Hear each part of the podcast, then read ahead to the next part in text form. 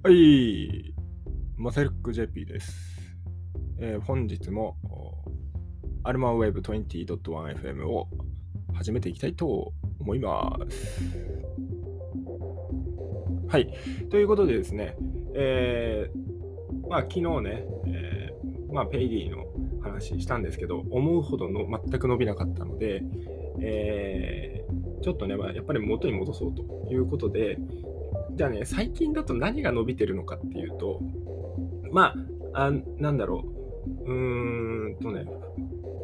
そのベンチャー経営話だと顧客を見ようっていうのが伸びてて、あとクリエイティブ話だとなぜかオーギュメントアルマがよく聞かれていたので、ああいう話いいんだなっていうなんとなく分かって、やっぱり軸はそっちに向いた方がよくて、他者の話とか言うより自分の話語った方がみんな聞いてくれるのかなみたいなところで、自分の経験談をもうちょっと話していこうかなと思うんですけれども、その前に今回は、9月9日新月ですね。くしくも新月という占星術、とかタロットカード的なところで言うと、始まりの日に発売された、バンダイナムコエンターテインメントさんとスタジオさんで作られた、もう歴史がね、25年以上ある優勝正しき、ジャパニーズ RPG である Tales of Arise が発売されましたということで、おめでとうございます。で、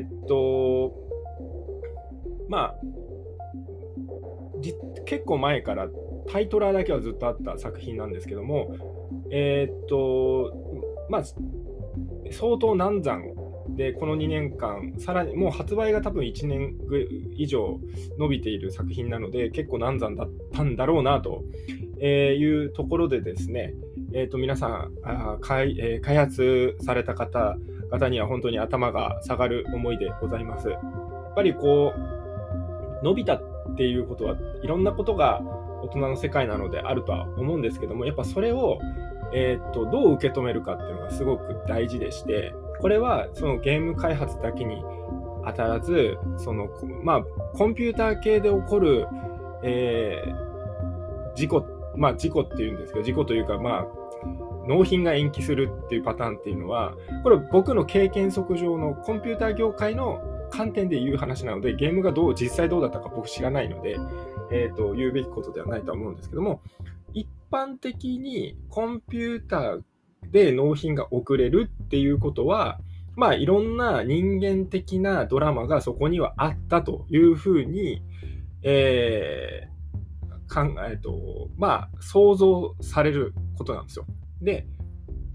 実際何が起こったか知らないので、これ以上の言及はしないんですけれども、一つやっぱり言えるのは、多分作ってる人の体制が変わったんであろうってことはなんとなくわかる。きっと今から2年ぐらい前に体制が変わって、そこからもう一回そのキャラクターとかのアセットはそのままなんとか使い続けて、ストーリーとかをもう一回見直すとか、売り方を見直すとか、もしくは技術的な何かでかい要因があって、それを改善するために時間かかったとかいっぱいあると思うんですけど、そういうのを全部荒波をね、乗り越えて、もう一回ファン作りから始めた。多分そのツイッターで富澤祐介さんっていうゼネラルプロデューサーかなの方が発言してる内容だけ切り取ってみると、多分今回その今までの流れ、Tales of シリーズの、3DCG 化されてからの流れを一旦リセットしてリブランディングっていうことを多分したんですよ。ここが始まりの時ですよみたいな形でやっていて、でその前段として、一番売れた、Tales of、Tales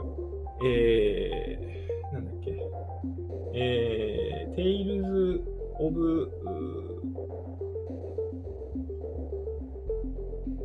ユーリとフレンが出るやつですね。ちょっと忘れちゃった。ユーリ、フレン。なんだっけ。Tales of Vesperia ってやつのリマスターが出るんですね。で、これ6頭身キャラクターぐらいで、昨今の Tales of Zesteria ってやつと Tales of Vesperia ってやつは8頭身なんですよ。なので、今回の Tales of Arise っていうのは8頭身なんですね。で、その前の一番売れたと言われている Tales of、ベルセリア、あ、ごめんなさい、間違った。ベスペリア。Tales of Vesperia の、リマスター版でワールドワイド販売の多分テストマーケティングをやったような気がします。で、まあそのおかげでかなんか知らないんですけど、多分手応え、Steam 販売の手応えとか、海外の、富澤さんに対するコメントっていうのが Twitter 上でかなり取れているので、多分、あ、ジャパニーズ RPG ってすごいねっていう風な再認識がされてるんですね。で、もちろん2017年に発売されたドラゴンクエスト11とか 11S でグローバルへのジャパニーズ RPG 浸透っていうのは少しずつではあるもののちゃんとできてると思います。よく、その APEX というか、その例えば、GTA とか、そういったものとかですね、ダークソウルとか、まあ、あれはフロムですけど、なんていうかな、要は、洋物の RPG で、そのウィッチャーとかね、そういうスカイリムとか、そういう、なんていうかな、オープンワールドで、何でもできないと売れないよみたいな世界観から箱庭の中で与えられた使命で自分は頑張っていくんだみたいなストーリーテリングが受けないっていうのがこれまでの大前提だったんですよ。ところが、いやいや、これってマーケティング、売り方が下手だったんじゃないのっていう風に立ったんじゃないかと思うんですね。で、実際にベスペリアをリマスターして、で、PS4 とかスイッチ、それからSteam ですね。そういう、まあ Xbox もあると思うんですけど、そういったマルチプラットフォームで出したら売り上げってどうなるのっていうのを多分テストしたんですね。このブランドでっていうのが多分、去年に一回出したと。そしたら多分予想以上に売れたんですよ、きっと。わかんないですよ、数字的に僕は知らないんで。で、その結果を踏まえて多分今回のアライズにぶっ込んできてる。で、まあ、もともとスーパーロボット対戦とかで数値は見えてたと思うんですよ。スーパーロボット対戦も少し前から、Z じゃなくて、V だな。V、X、T っていうこの新しい3部作で Steam 販売っていうのをやってたんですよ。で、結構売れてたと思います。で、スーパーロボット対戦のファンがグローバルで増えてるんですね。で、まあ、当然その年代が変わったから若年層には日本のアニメがもうすでに浸透してたんで売りやすかったっていう前提はあるものの、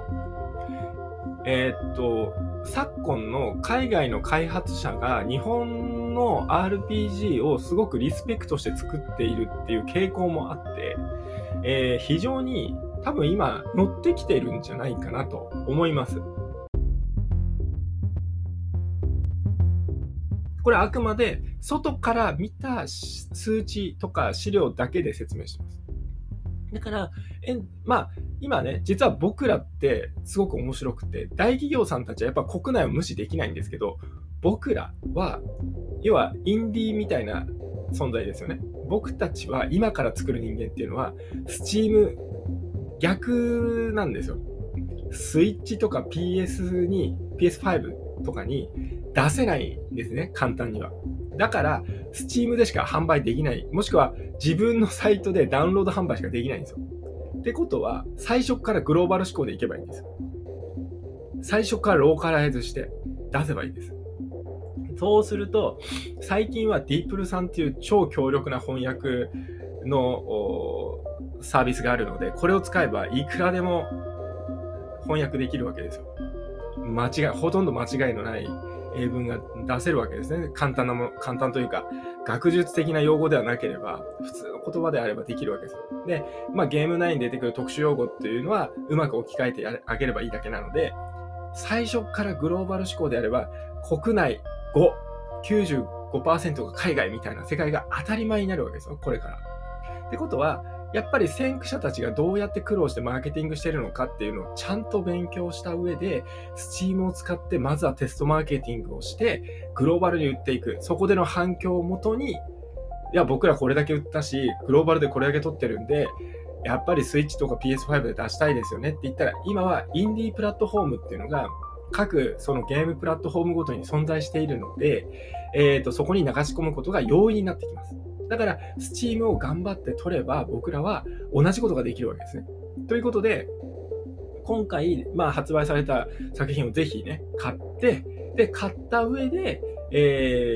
ぜひ、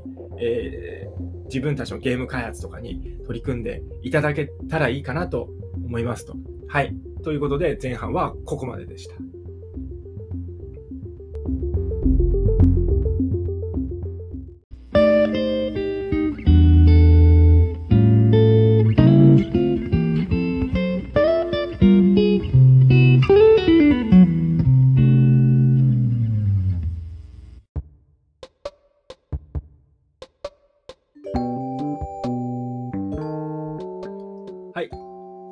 そしたらですね、後半戦に進みます。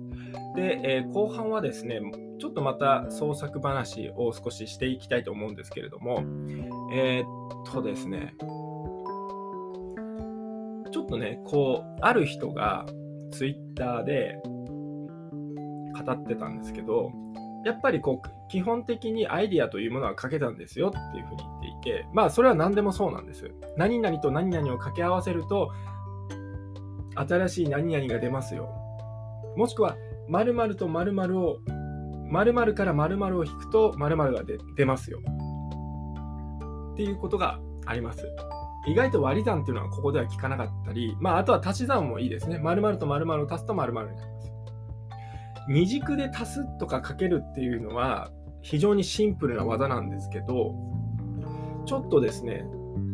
本当にこの二軸だけでいいのか、今までは二軸だったんだけれどもこれ違うんじゃないかって最近思ったんですね。じゃあどうすんのっていうと、じゃあ二軸っていうのはどういうことかっていうと、一軸で考えると基本的に一軸ってことは数式で言うと X 軸しかないんですよ。で、二軸で考えるってことは Y 軸になるので、数値的に言うと対角線を取れるわけですね。だから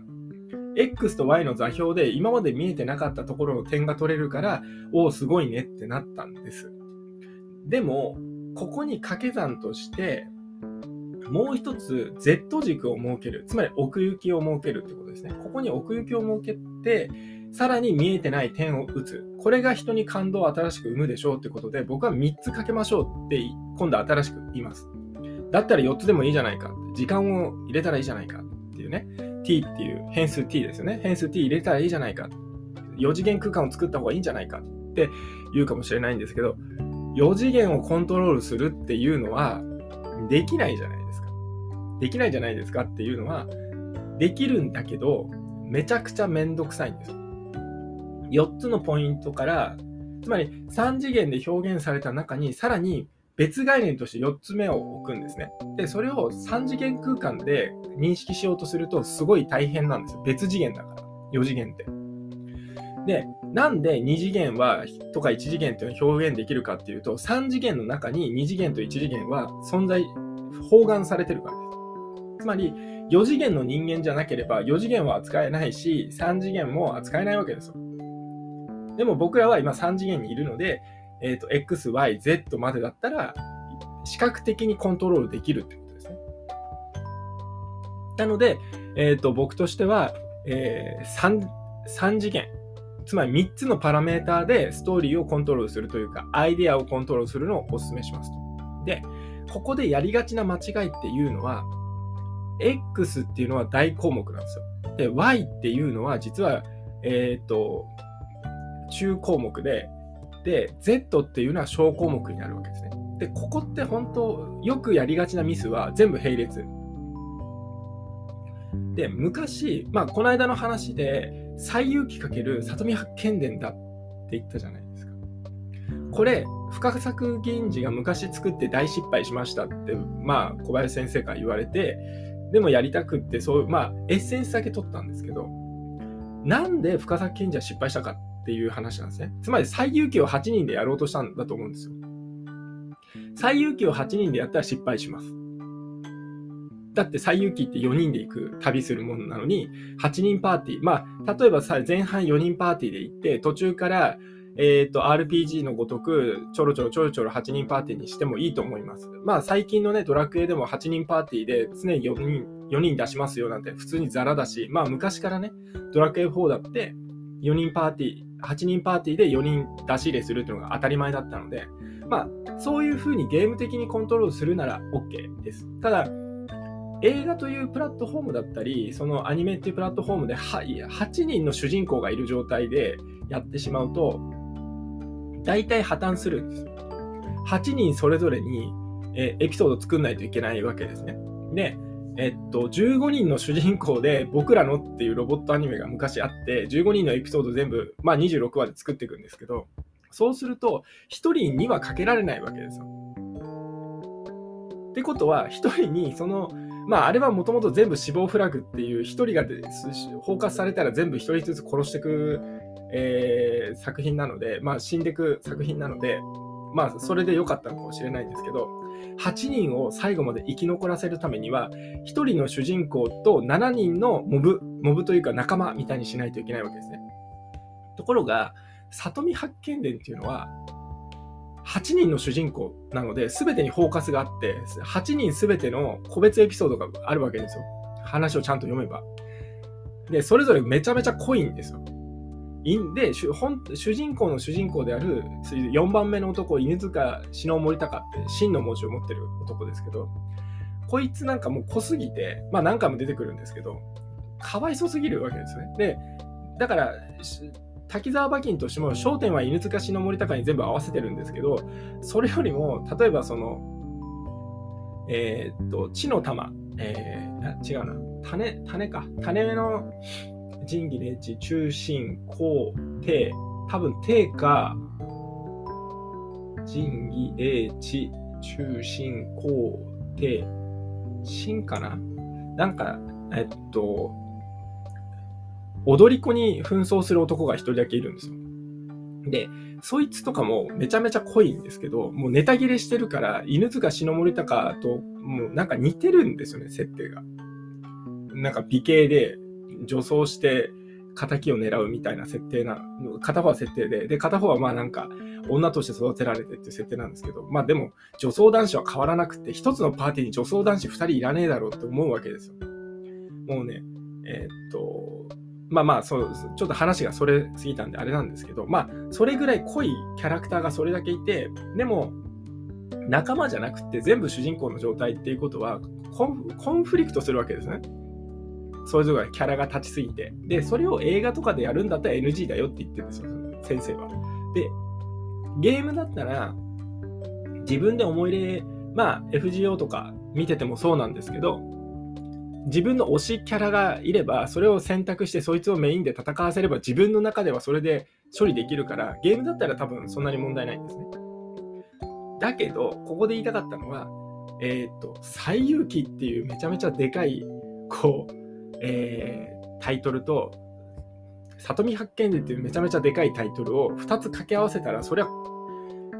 単純に掛け合わせたらそれはもう終わってしまうわけですよ。だからあくまで主軸どっちだを決めなきゃいけなくって、オーギュメントアルマの時は西遊記が主で、サブが南宋里見八犬伝なので、僕は敵側にしたわけですよ。まあ敵と仲間入り乱れるんですけど、要はよくそのまあありがちなファンタジーの設定で、なんだろう、敵側ってそのまあよくね、その八部衆とか四天王とかっていう形でよく出てくると思うんですけど、あれはもともと日本の密教系の考え方ですよね。なのでそういうところのポジションに、里見派遣でのエッセンスを入れるということでワンランク下げてるんですよ。だから掛け算の仕方としてエッセンスだけ持ってくるっていうのはすごく大事なんですね。で、そうするとじゃあ最後の Z 軸っていうところにそのなんていうんですかね、大きな題材と大きなテーマですね、大きな題材とモチーフとする題材とそこにじゃあ敵側の影響っていうのは何だっていうのをかけてさらにもう一つその裏テーマみたいなものを Z 軸に置くわけです。表のテーマは冒険活劇です、愛と勇気のお話です、でも何でもいいんですね。でもう一つがその裏側、敵側ってどうなのっていうパラメータを渡してあげるわけです。で最後に真なるテーマは何だみたいなところで Z 軸を置くわけですね。ここのチューニング、3つの作品かけてもいいと思います。そういう意味だと分かりやすく作品で置いてもいいし細かいテーマ設定でやってもいいんですけども、3つをかけるって言った時に全部大きな数字でかけていくんではなくって最後はパラメーターのチューニングのためにプラスマイナスぐらいの勢いで置いとく Z 軸にしよう。言うとじゃあ自分たちの作品っていうのは今どこにあるべきなんだっていうところで、整理ができたので、そうするとこのなんていうんですかテーマ設定というか作品の大枠のところを作るときに非常に分かりやすくなるんですね。掛け算がぼやけないんですよ。これを全部大項目大項目大項目でじゃあ僕はアベンジャーズが好きでスーパーマンが好きでドラゴンボールが好きなんですってやったらどういうことが起こるかっていうともう大味なものができてしまってハンバーグは出来上がるかもしれないですけどなんか味がよくわかんないなって言ってアイアンマンの味がするし悟空の味がするしなんかねスーパーマンのクリスタルが出てきますねみたいな感じになっちゃうわけです。そうではなくてうまくここを融合させるような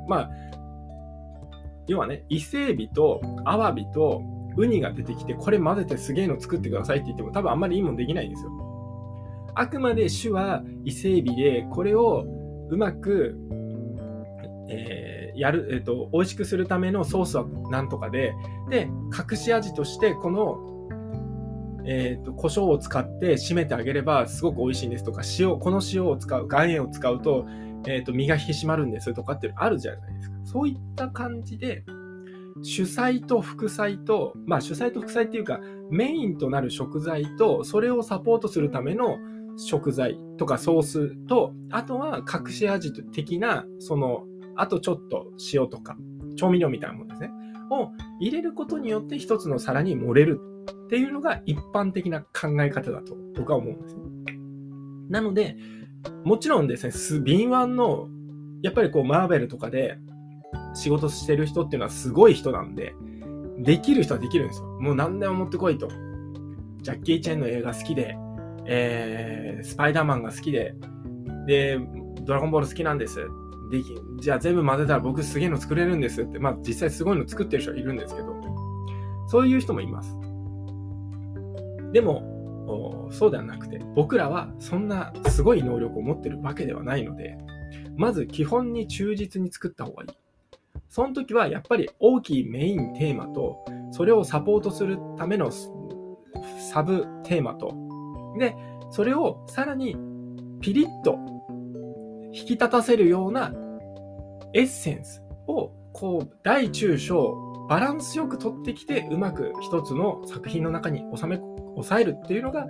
まず僕らが今一番最初にやんなきゃいけないことだと思います。でこちらを今回収しているストーリー AI には実装しますんで3つこう大中小で入れられるようにはしますんでそれでちょっとねどういうふうにすべきかっていうのをもう少し考えますけどあんまり決めすぎてやると決めすぎだって怒られちゃうんで、あれなんですが皆さんがこういったそのアイデアをこうポンって出しやすくするためのものっていうのはちょっと作ろうかなと思ってます。そんなに難しくはないんでやってみようと思います。あとね今作ってるんですけど創作にもっと特化しようと思っているのでこれはね解析をもっとやりやすくしてもらいたいというか、精度を上げるためでもあるんですけど、やっぱキャラクターのデータベースとかは作っていかなきゃいけないし、その他用語だったりとかいうところも今準備はしているので、まあ遠くない未来に実装されるでしょうというのが今見えてるとこですね。はい、ということでですね、後半は創作の仕方にまつわるお話でございました。ということでね、今回21回目はこれで終わりたいと思います。じゃあまた22で、ボリューム22でよろしくお願いします。じゃあまたね。